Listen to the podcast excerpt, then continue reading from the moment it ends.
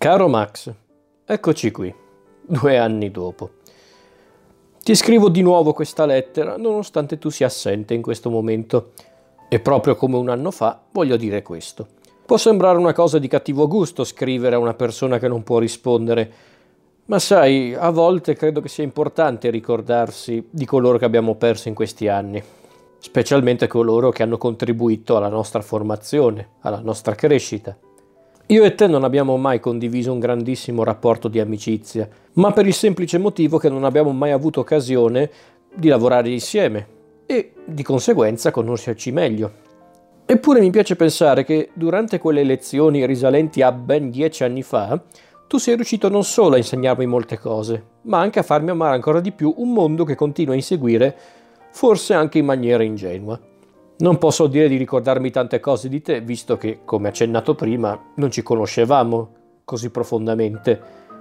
Però mi ricordo alcune belle cose di quelle lezioni, di quei momenti, anche di quei momenti extrascolastici che abbiamo condiviso io e i miei compagni di corso. Mi ricordo per esempio del tuo modo tremendamente sarcastico con cui facevi capire ai tuoi studenti che lavorare nel cinema non sarebbe stato solo difficile, ma persino frustrante. Mi ricordo quando distruggevi letteralmente le speranze delle persone che venivano a chiederti qualche consiglio su come iniziare a lavorare nel cinema, come per esempio quella volta in cui c'era questo ragazzo che non era ancora iscritto alla scuola di cinema che ti chiese quale consiglio darebbe a chi vuole iniziare a fare cinema e la tua risposta fu non fare cinema.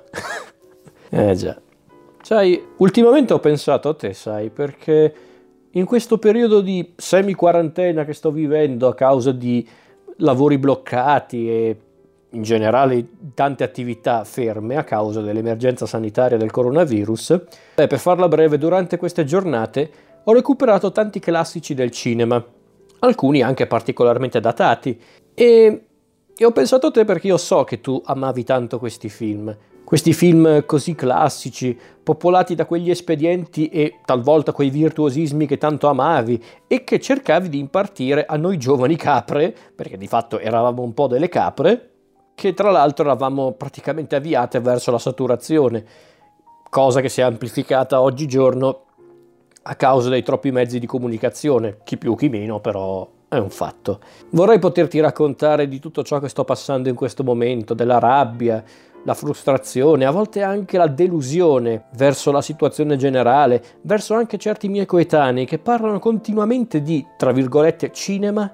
ma non conoscono nemmeno le basi della sua storia, delle sue tecniche e tantomeno il senso stesso di cosa vuol dire andare al cinema, ovvero andare in un cinema, andare in una sala con un pubblico concreto.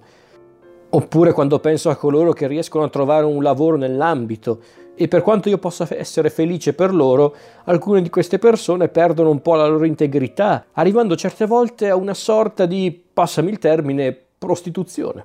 di accondiscendenza nei confronti di coloro che gli danno i soldi per vivere, quando questo è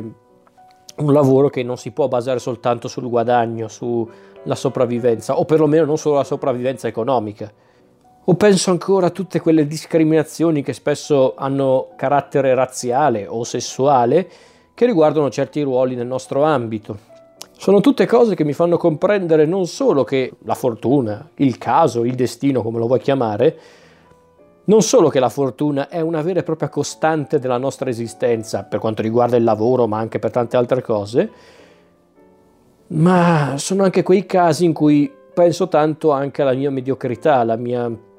mediocrità artistica e umana. Eppure continuo a non arrendermi. Non è facile, non è per niente facile, ma ci provo. E quindi, nonostante la mia testardaggine, le persone che continuano a sminuirmi o, o a volte anche ad elevarmi in maniera gratuita e forse anche a volte poco sincera, e anche a causa della scarsa ricezione da parte di chiunque, il che è incredibile considerato che per quasi un anno siamo stati tutti a casa, siamo rimasti bloccati in casa, nessuno risponde. È quasi un lusso ormai rispondere a qualsiasi messaggio, qualsiasi telefonata.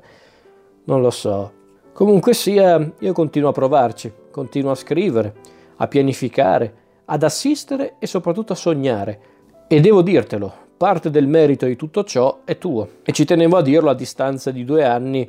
dalla tua partenza verso la beneamata altra parte. Tra l'altro, ripensando a te, mi sono ricordato anche di quella volta che sono andato al cinema a vedere il tuo esordio cinematografico, ovvero Poli Opposti. È stata un'esperienza interessante perché io solitamente cerco di essere onesto con i giudizi che do verso un film, verso qualsiasi cosa con cui interagisco.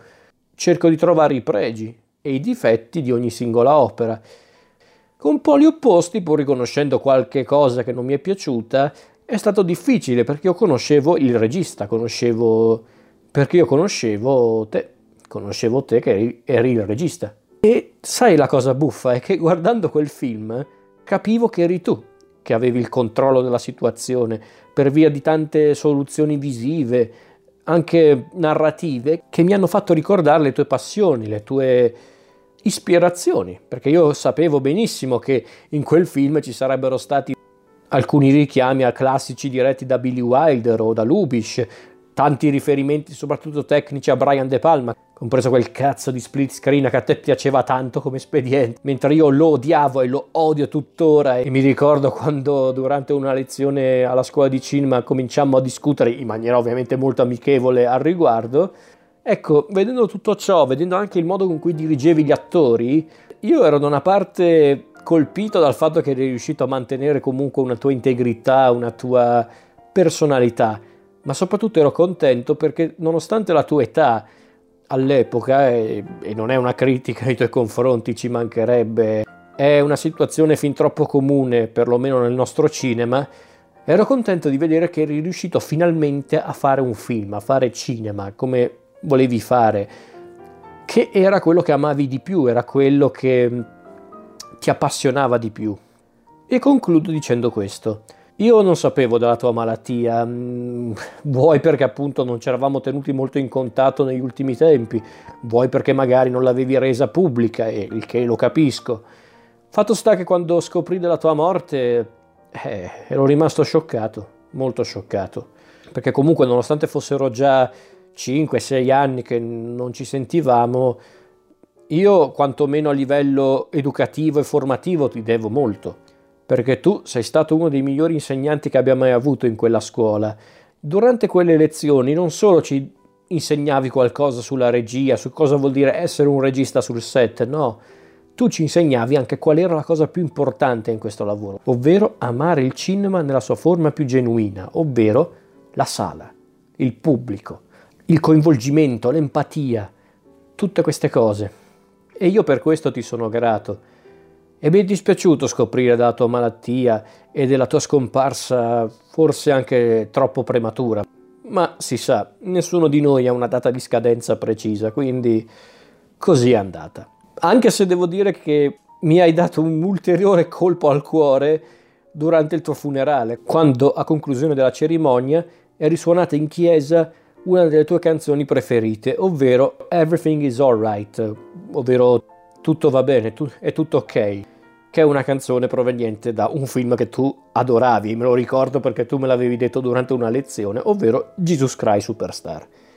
E ti dirò, io non sono un tipo dalla lacrima facile, persino ai funerali, io onestamente mi faccio più impressionare dalla gente che piange più che dalle mie emozioni in eh, occasioni del genere, ma quando è arrivata quella canzone, quando ho cominciato a risuonare per tutta la chiesa, eh, ti dirò, c'ero andato molto vicino, perché mi ricordavo le tue parole, mi ricordavo il tuo amore per quel film e soprattutto era una canzone perfetta per, per salutare i tuoi familiari, i tuoi amici, i tuoi allievi e ovviamente tutti i tuoi colleghi. E alcuni di loro sono venuti fino a Busto Arsizio per darti l'ultimo addio. Immagino sia una bella cosa, tutto sommato. Perciò, caro Max, credo che questa sarà l'ultima volta che ti scrivo perché in fondo non ha molto senso parlare con un morto, ma era anche giusto doverti dire la verità sull'importanza che hai avuto nella mia vita. Perciò grazie maestro e buon viaggio.